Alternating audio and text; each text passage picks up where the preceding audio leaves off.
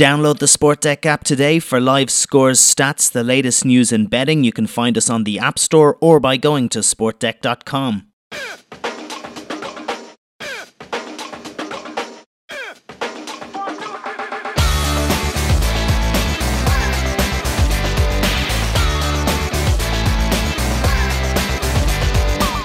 There's a big derby in town.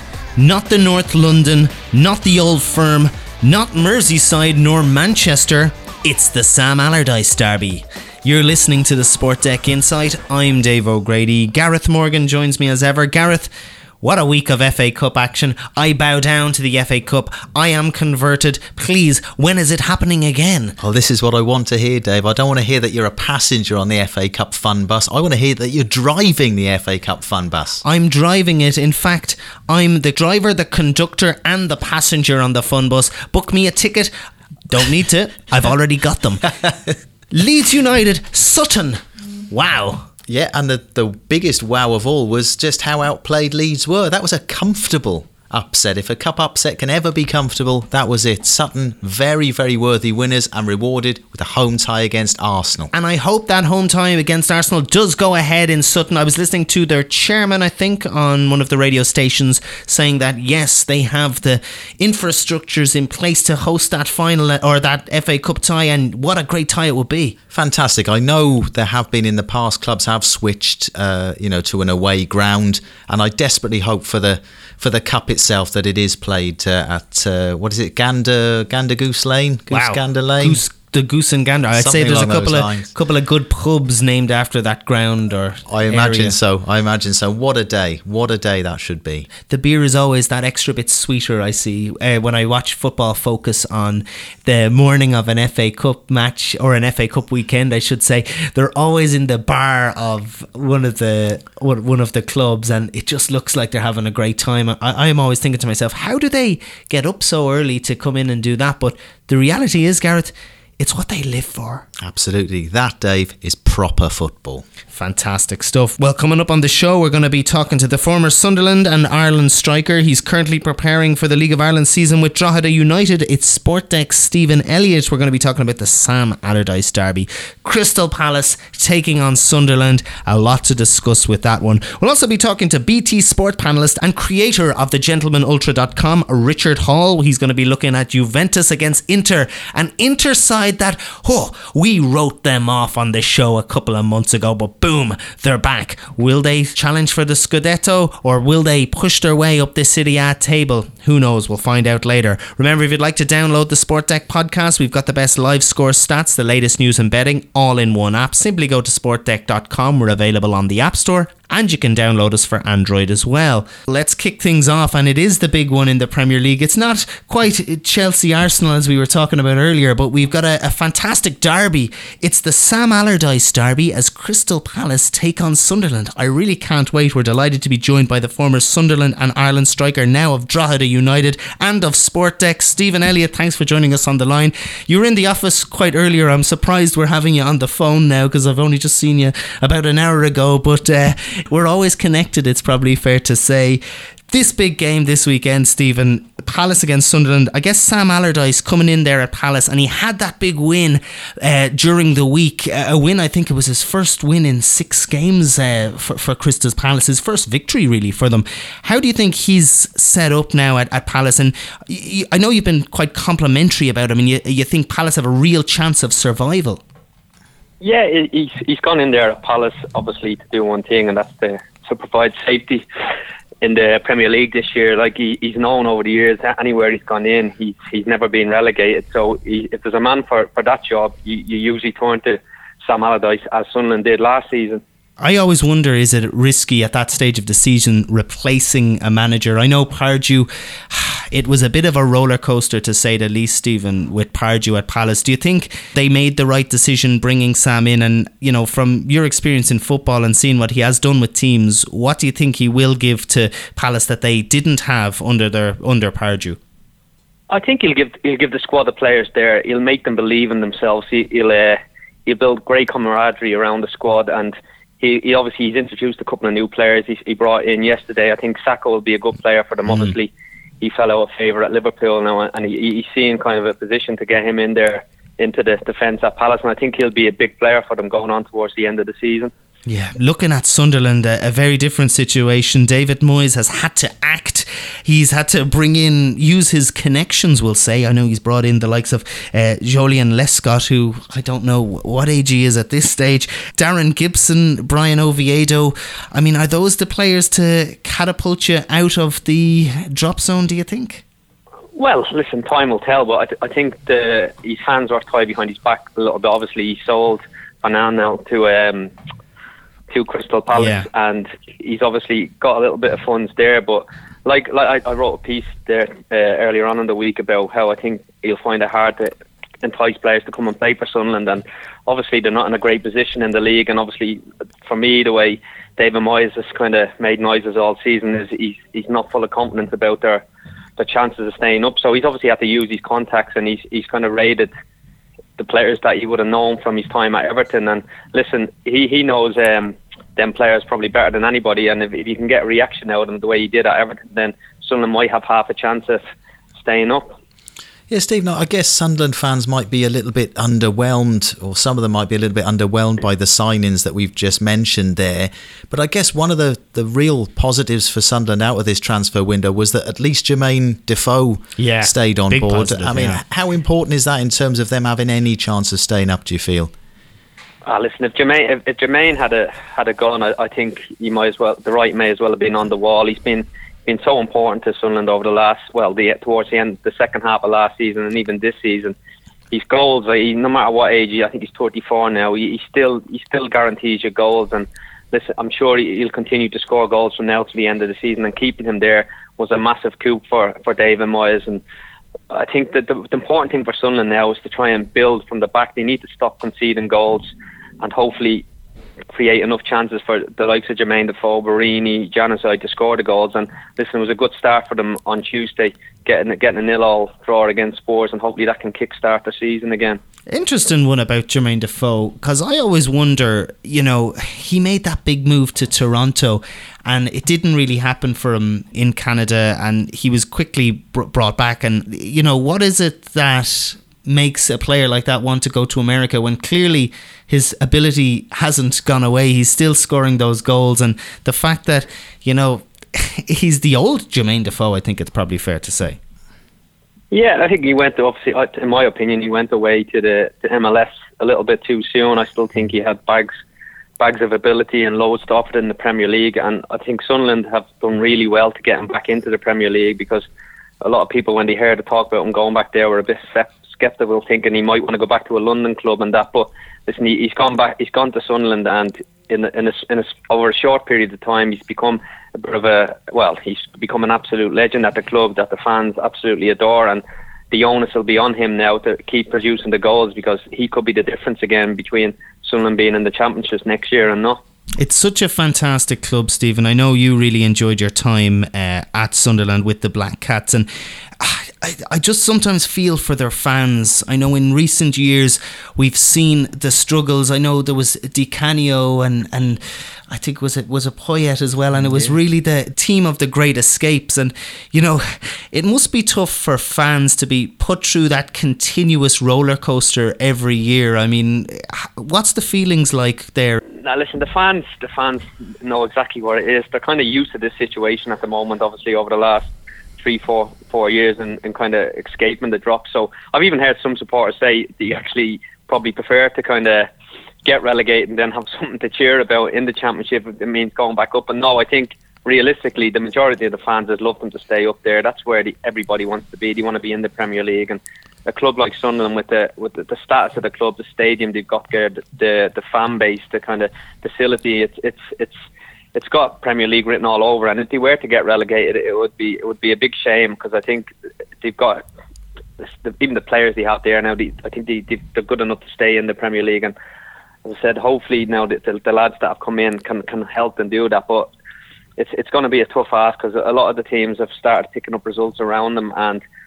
It's going to make it that bit more difficult. For instance, I think Swansea and um, see Palace there the other night picking up wins when you would have probably kind of takes the draw against Spurs, takes a little bit of the shine off that. Mm. So it's they're under no illusions there. It's going to be tough, and listen, all it takes is a win. The, the weekend's game is going to be massive, but like we mentioned there, Sam Allardyce will have Crystal Palace right up for it, and it's it's going to be really tough to get anything down there. As you mentioned, Stephen, obviously that relegation battle is, is getting interesting already. You know, Palace have been sucked into it now. Swansea have picked up since since Paul Clement went in. Are there any other sides, just maybe a little bit further up the table, that you've seen signs that they might be, you know, drawn into a relegation battle? There's usually someone, isn't there, who kind of falls yeah. like a stone in the last third of the think, season. Yeah, I think you got to look at Middlesbrough and even even Leicester. I know the Premier League champions last year, but you're only as good as kind of the form you're in, and the Premier League form they're in at the moment is is, is bordering on relegation form. Like uh, they can't seem to pick up result anywhere. Leicester, and I know you probably got in the back of the mind a big European fixture coming up in, in a few weeks and that, but they need to start picking up results, or, or they'll soon find themselves right right amongst it again. And I think Middlesbrough's manager, I heard him do a few press conferences recently, and he doesn't seem happy. He, he says he found it really hard to attract players to the club and that. So there's a couple there that could get well sucked into it, and it, it kind of makes it a bit more exciting for the neutral, I suppose, the more teams that are involved. Incredible stuff. Stephen, just before we let you go, if we can get a prediction Crystal Palace taking on Sunderland, do you think uh, Big Sam is going to do one over on, on the Black Cats? Uh, I'm trying to, obviously, you, you got probably with me heart rule in my head there, I'm going to go for a little two one victory to Sunderland. Ooh, Although, wow. like I said, it, it, could be it could be me heart really me head, but I don't know. I think may, just maybe everybody expects Palace to kind of after getting the result midweek. Sam Allardyce will probably know the Sunderland team, but. I don't know. You're hoping David Moyes finds some inspiration from somewhere and finds his whole bit of kind of knack at picking up a result, and for that reason, I'm gonna gonna say Sunderland. Lovely stuff, Stephen Elliott. Thanks a million for joining us. No problem. Cheers.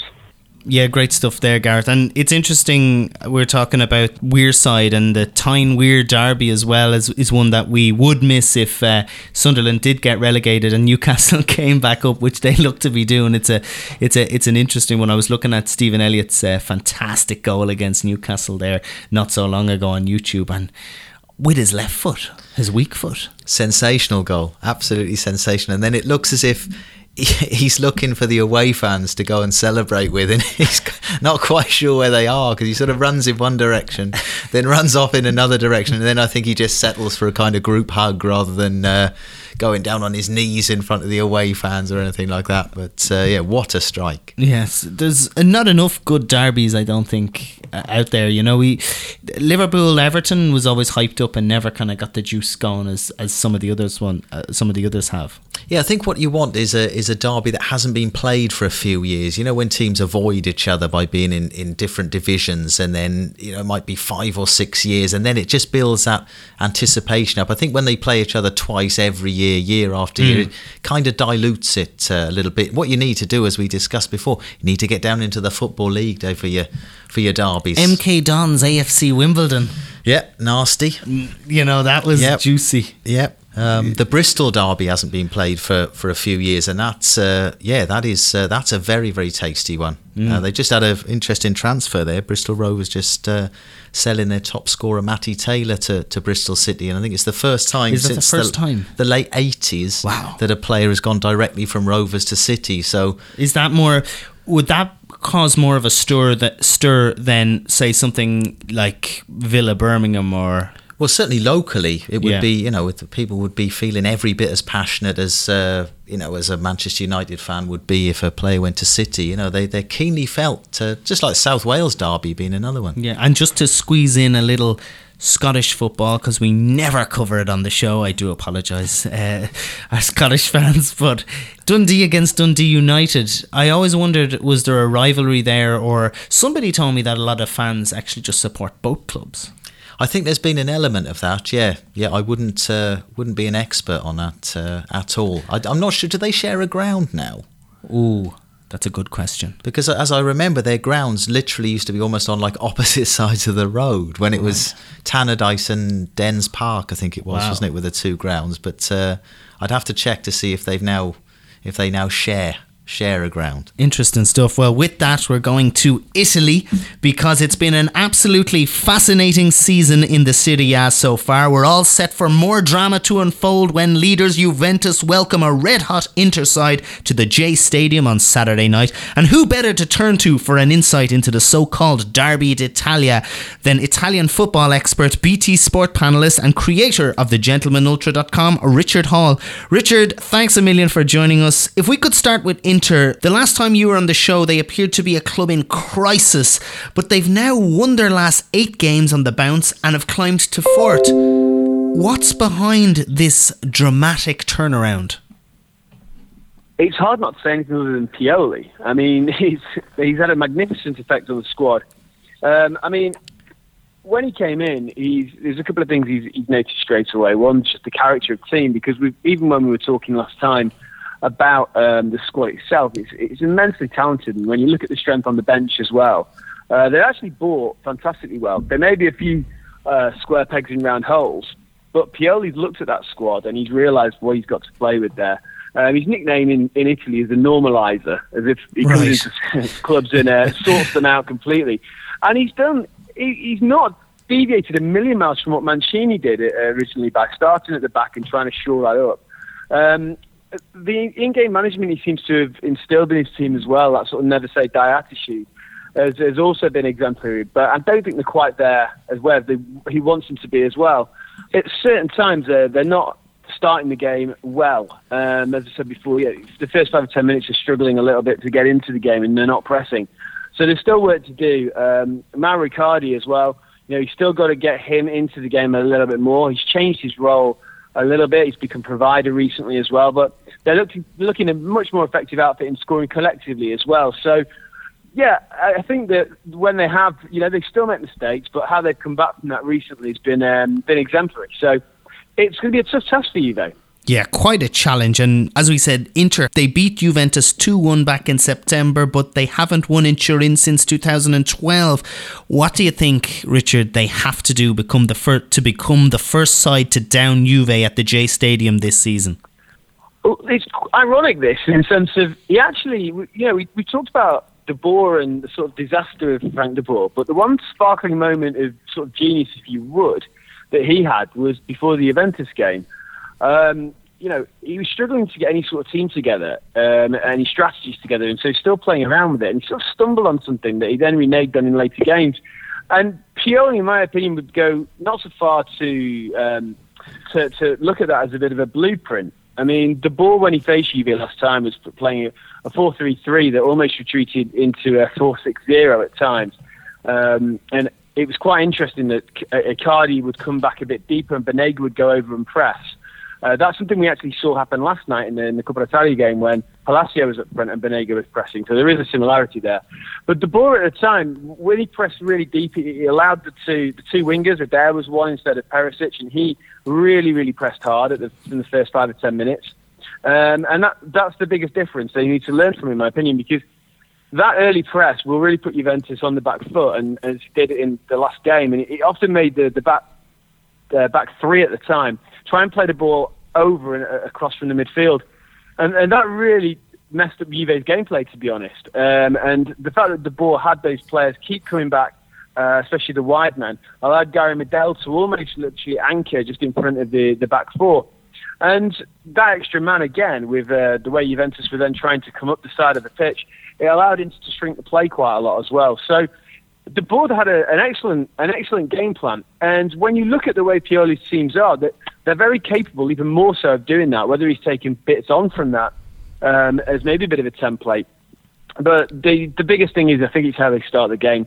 If they start as they did in the Coppa Italia against Lazio last night, they, they could be in a bit of trouble. They've got to start the first five or ten really, really quickly and, and really press Juve, and then hope Juve haven't learned from that experience. Richard, you mentioned there that uh, Mauro Icardi's role in the, in the side has changed slightly since Pioli came in. In terms of his rift with the supporters that uh, we discussed with you a good few weeks ago, has there been any sort of mm. healing there? Are things any better, or is it, is it still uh, a bit of a standoff between the two, or sections of the support, should I say?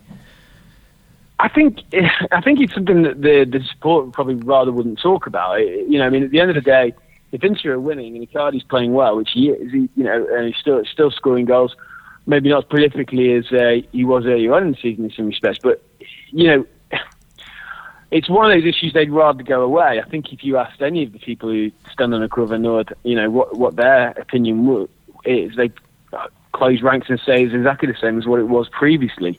Um, the the rift has gone in the sense that sorry, the, the the actual aggravation has gone in the sense that they're not heckling him from the crowd or booing him or anything like that.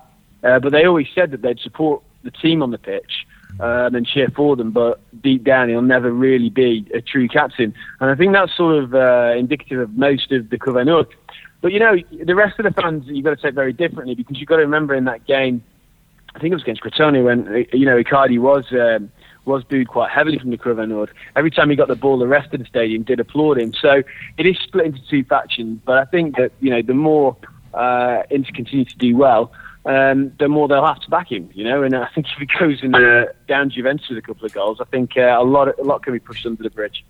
Okay, just looking at the, the title race at a slightly wider level, Richard, we saw Roma and Napoli stumble rather badly uh, last weekend, mm. allowing Juventus then to move four points clear at the top with, with the game in hand, which I think is against Crotone, if I'm not mistaken. So you'd mm. expect them, yeah.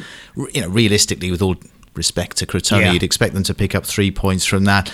But bearing in mind Inter's current form, do you think there's a possibility they could uh, they could surge into the top two in the coming weeks?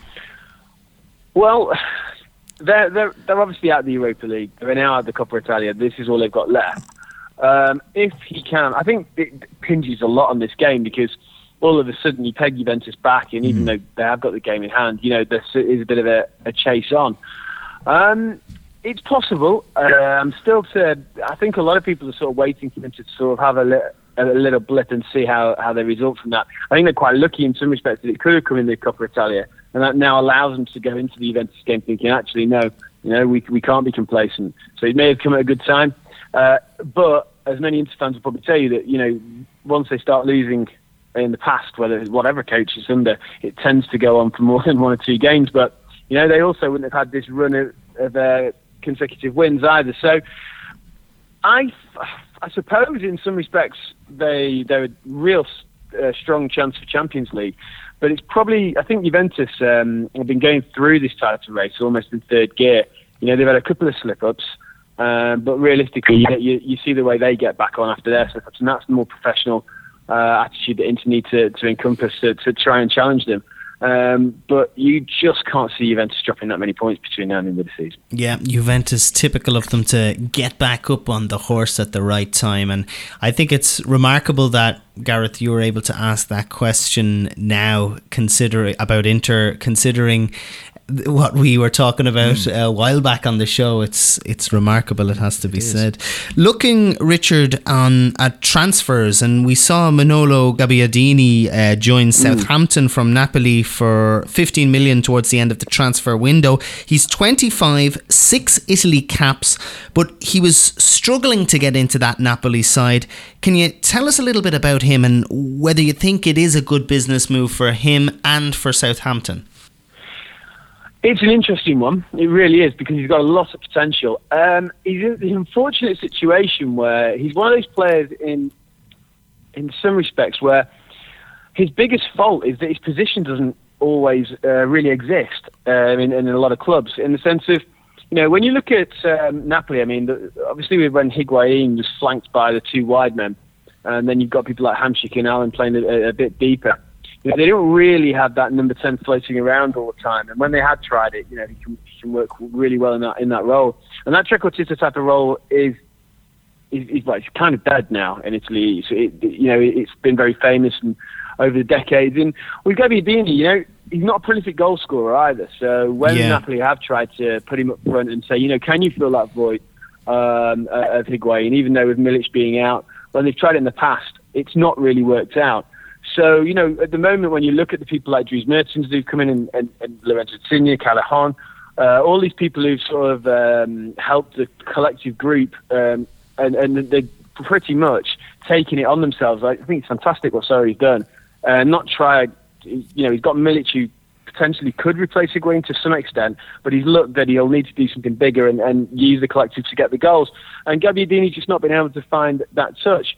Whether it's fit for Southampton depends entirely on how they use him. Um, Yeah, you know, that's I don't that's one, yeah. Massively, but if they're going to sit, sit someone in to almost playing like a, the old school number ten role, just behind one of the centre forwards, then you know, then perhaps that's, that could be something that could be um, could work well. Um, physically, he's, he's he's in good shape. I mean, you know, there's nothing about him, but he, he is a bit languished in, his- in his uh, in his running style and a bit, you know, whether he adapt, whether he adapts because there obviously is a change of pace, and uh, you know, in the leagues, whether it's uh, the be all and end all, I don't always take to this. You know, will they be able to adapt to the Premier League? Because I think there's a lot of players that have gone the other way that haven't been able to adapt to A. But there is differences in the leagues and, and how he, um, you know, it'd be interesting to see how he's used. Um, but you know, I mean, 25 years old. The the worst that can happen. It's not the biggest fee in today's markets, and uh, you know, it, it's. I wouldn't even say it's a gamble. I think it's a calculated um, minor risk that if it doesn't come off, they'll definitely get the selling price uh, back to the club in, uh, in Italy. Yeah, it'd be really exciting to see how they use him. I initially thought I wasn't aware of that that he wasn't say an out and out striker as you said and he would be more comfortable in the number 10 role and whether that works at Southampton with the current players that they have there It'll be interesting to see. Just sticking, Richard, with uh, transfers. Now, we gather that the transfer deadline day in Italy isn't quite the circus as it is in the UK, with half cut fans throwing brightly coloured adult inflatable toys at the beleaguered Sky Sports news presenters outside the grounds up and down the country. It's a bit more low key, but for you, has there been any players that have, or any movement that has really caught your eye? There's been quite a few. Um, I know people say in, the reason, one reason it is lower key in Italy is because obviously the hype of the Premier League and, and you know they're constantly trying to sell the brand of the TV channel as well as the league, and this has become something that you know English football going back into the 90s, for instance, didn't have as much movement. Uh, because of the money in the game, the Italians have been used to this for decades, so they've seen lots and lots of movements constantly. It's become the norm and got a bit boring. Probably what it would be like in ten years' time for us. Um, so that's the reason it's not so, um, you know, you, they don't have, they, they pay attention to it, but not in the same way. Um, so in that sense as well, because they're used to quite a lot of big move, uh, you know, big moves in those windows, um, it becomes, as I said, becomes a norm. This transfer window looks quiet, but I am interested in a few of them. I mean, it was interesting that Inter eventually let um, Stevan Jovetic uh, go over to Sevilla. Um, that that was quite an interesting one. Thomas Rincon from Genoa to Juventus was, uh, I think, a really, really interesting purchase. I, mean, I want to see how much game time he's going to get at Juve because I think it could be um, a big loss for, for Genoa. I thought um, Leonardo Pavoletti as well, moving over from Genoa to Napoli. I mean, Genoa really a uh, few hammer blows there. Uh, again, whether he's going to play a great deal, I'm not 100%. But a few others that uh, I thought were interesting as well, um, especially for Inter with Roberto Gagliardini. Uh, I think he's come in and played fantastically well um, since he's come over uh, from Samp. You know, he's gone straight into the squad, and he's, he's just been been remarkable. He's been that player that uh, Inter have needed. He's you know he keeps holding the ball. He looks to play it forward and dictates the pace of the game. Um, I think there's a few that have not particularly caught my eye as such. I think um, Adel Taarabt, Tar- I'll say it again, Adel Taarabt from Benfica to Genoa. Yeah, delicious I don't name. think that's sort of, that's. I mean, for me, he's going to score two spectacular goals and then disappear. Yeah, the rest of the it, that's that's uh, his character, all right. It's probably fair to say. Yeah, but I think if you ask me, who'd probably done the best in the window. Uh, two of the most impressive uh, transfers. Fiorentina getting uh, Marco Sportiello from uh, Fiorentina on loan is a really good um, acquisition because I think he's a fantastic goalkeeper who, who I think unfairly lost his lost his place, and also um, Saponara going over from Empoli. I think he's such a good signing for them um, of what he can do. I think that's probably some really clever business from Fiorentina. So I think I'd really be interested to see how he um, how he develops, and obviously, really going on to sort of the late ones. There's a few odd ones. Um, I'm interested to see what Trent uh, Sainsbury does. I'm not. I have to confess, I've not watched uh, a great deal of him at um, Jiangsu. I don't think too many be, um, people have. I know, I know a little bit about Trent. I do from Australia. I was. I was waiting for that to come in. He's all right, Trent. Yeah, I, I mean, uh, it'll be fascinating to see. Um, So there's a few, but again, on the last day there wasn't a, a mass amount that's uh, that's really gone on to take the eye. But again, you know, I think overall, I think another one, Lucas Ocampos going from Marseille to Milan on loan. I think he's quite a decent acquisition as well. But again, like we were saying, um, it's not been the you know the the big turnover of players. One player um, I must just add on the end of all of that list. I'm quite glad to see back. Is Bryan Cristante. He's come over from Benfica and gone to Atalanta because um, Atalanta, uh, I think the youth squad they've got is is fantastic and. You know, keeping hold of players is one thing, but when you can bring someone back in, you know, he's formerly Palermo, he's only young, he's a fantastic midfielder. Um, and bringing him back from Benfica, I think he'll be a, is a really good acquisition for them. So, um, yeah, I'm excited to see him play as well. Yeah, Atalanta not doing too bad in the table, sixth place on 39 points, and they're only really six points behind third place Napoli. Uh, so it will be interesting to see. Very finally, Richard, before we let you go, can you give us a prediction for Juve Inter and where you think Inter might finish this season? Because I know it's going to be very different to what we said uh, a few months back. Mm. Yeah, I mean, for me, the game, I, I think it could go down to a draw. Um, I think it's it's going to be really difficult. As I said before, I think if I think Pioli will be wise and not try and sit back straight away because I think if you invite Juve pressure, it'll be um, they'll make a mistake at some point into. So I think you will have to go out and be offensive with this, even you know, in the circumstances after this Coppa Italia game. Um, so I'm gonna I'm gonna put that out for a draw. Um, and Inter's finish, I mean, I, I don't see why. I mean, they can't finish in the Champions League. I think that's a realistic prediction.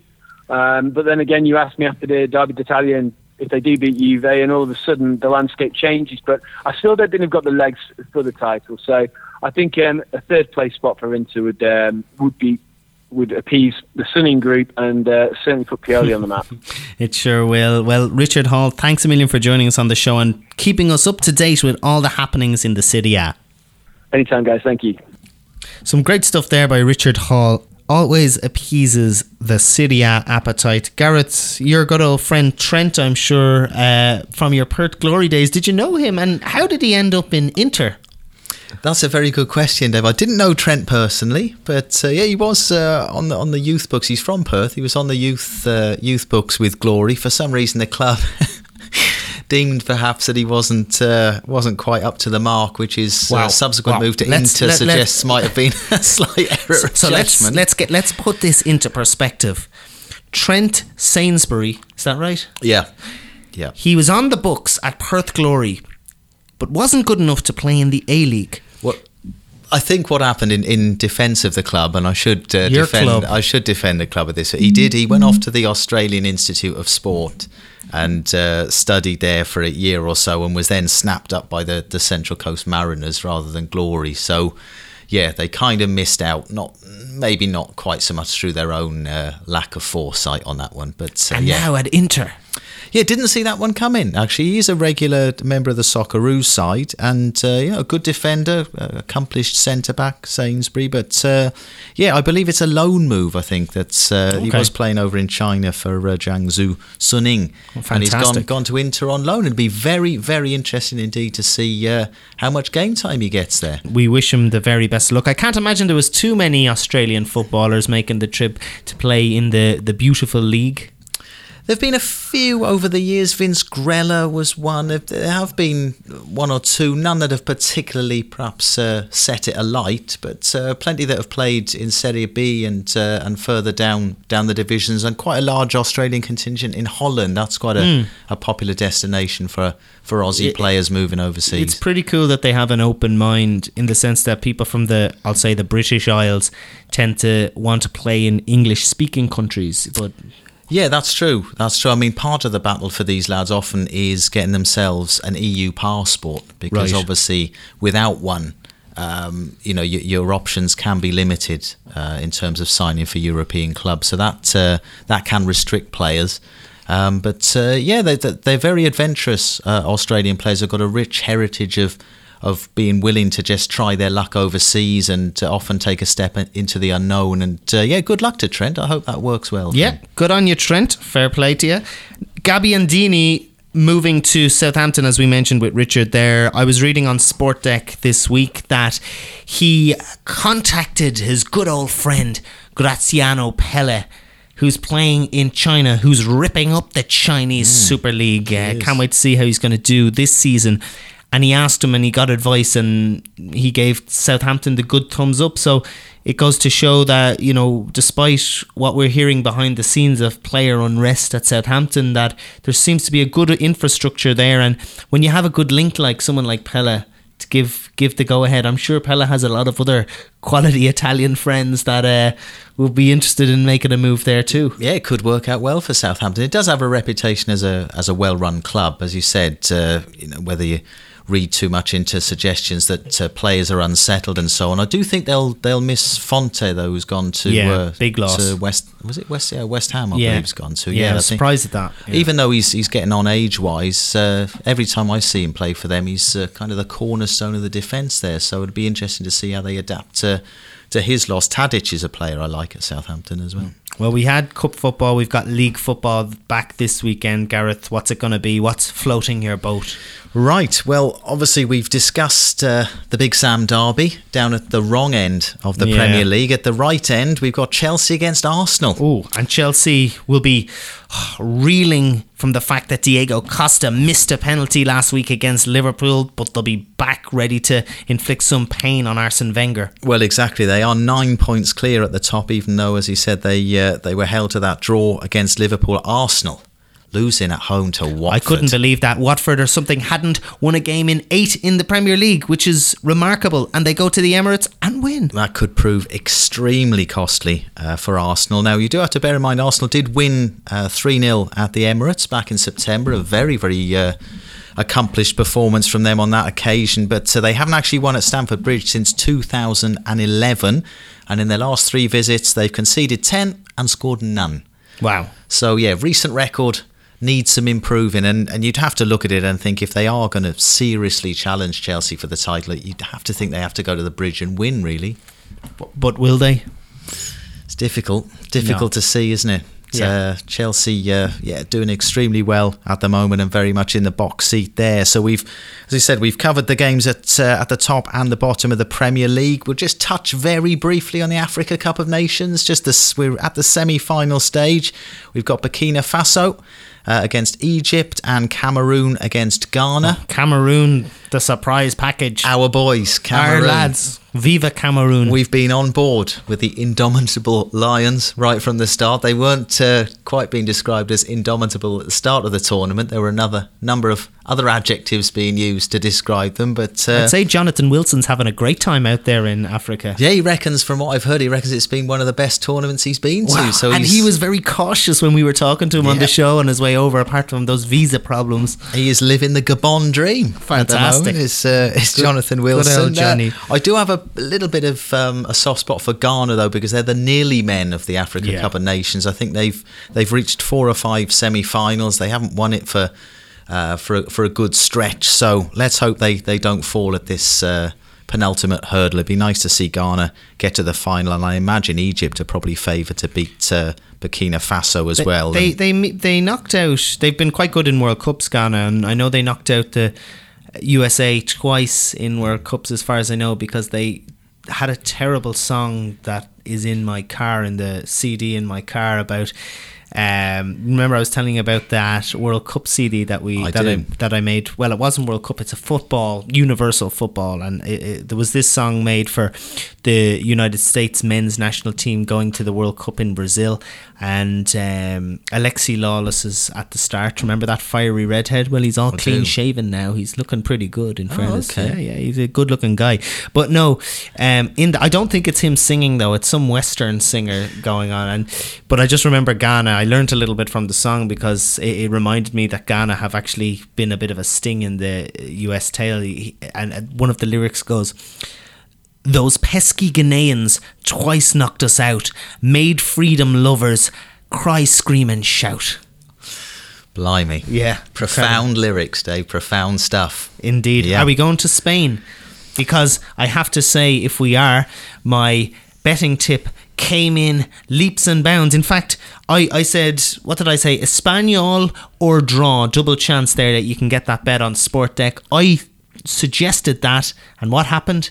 Came in. you were on very firm ground from the first minute because uh, Sevilla had uh, Nicolas Pareja sent off and conceded a penalty. So not a great start for Sevilla in uh, in that particular game at Espanyol. So yeah, you were you were doing well there. And if I can just jump on the slightly smug bandwagon, I think we also called Derby Leicester as a draw, didn't we? Absolutely, we did indeed, and it happened. I don't know if anyone got on that as a double, but uh, great double. If you want to send a percentage through to us, care of Sport Deck. Exactly. Well, you can share your bet now. Any bet that you do place on the Sport Deck app, you can actually share it on WhatsApp. You can share it on Facebook or Twitter or, or that um, to your friends. I, have shared a, a couple of them, and people are like, "No, they're never going to come in," but you'd be surprised. It it does happen, and I think I recall after my quote of that tip last week. You said, if I re- remember the recording, it was, um, yeah, Dave's tip, not mine. That's right. Yeah, there I was disowning it. Now I'm immediately trying to claim a share of the credit. Shameful. Well, that's it. Absolutely that's it. shameful. But what have we got this week? Uh, this week, well, of course, Real Madrid were the big winners in, in La Liga last week because Barca were held at Real Betis, and as we mentioned just there, Sevilla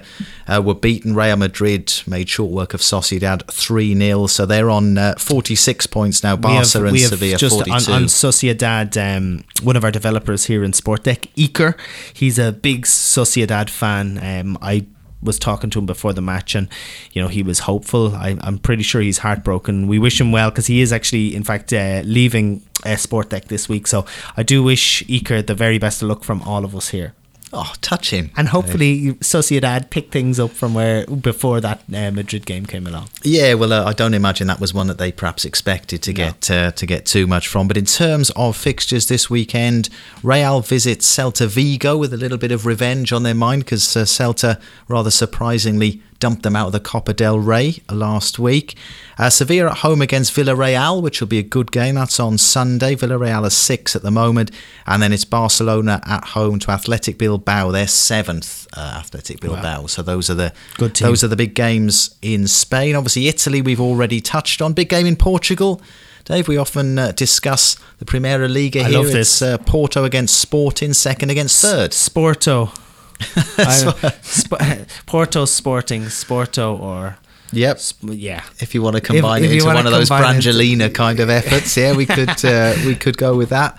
Um, quickly into France, another big one. We were talking all things French football with Jeremy Smith last week. Saturday, Monaco against Nice. Wow, big game. Yeah, again, big and uh, two big games in two weeks for Monaco, who drew at PSG last weekend. Uh, a late equaliser for them. So Nice won on the Friday, I think it was. So they are now level on points oh, with Monaco. Vive but as, France! It's great to have French football back where it belongs. It is indeed fantastic. And uh, Monaco, we mentioned their incredible goal difference, and that could prove absolutely vital because obviously they are way ahead mm. of uh, Nice on the on the goal difference. PSG three points further back. So you've got Monaco against Nice and PSG. They visit Dijon who are 13th. So you'd probably expect uh, Emery's side to, to maybe pick up the three points there. If we got time for the Bundesliga, um, yeah, let's do it. Why not?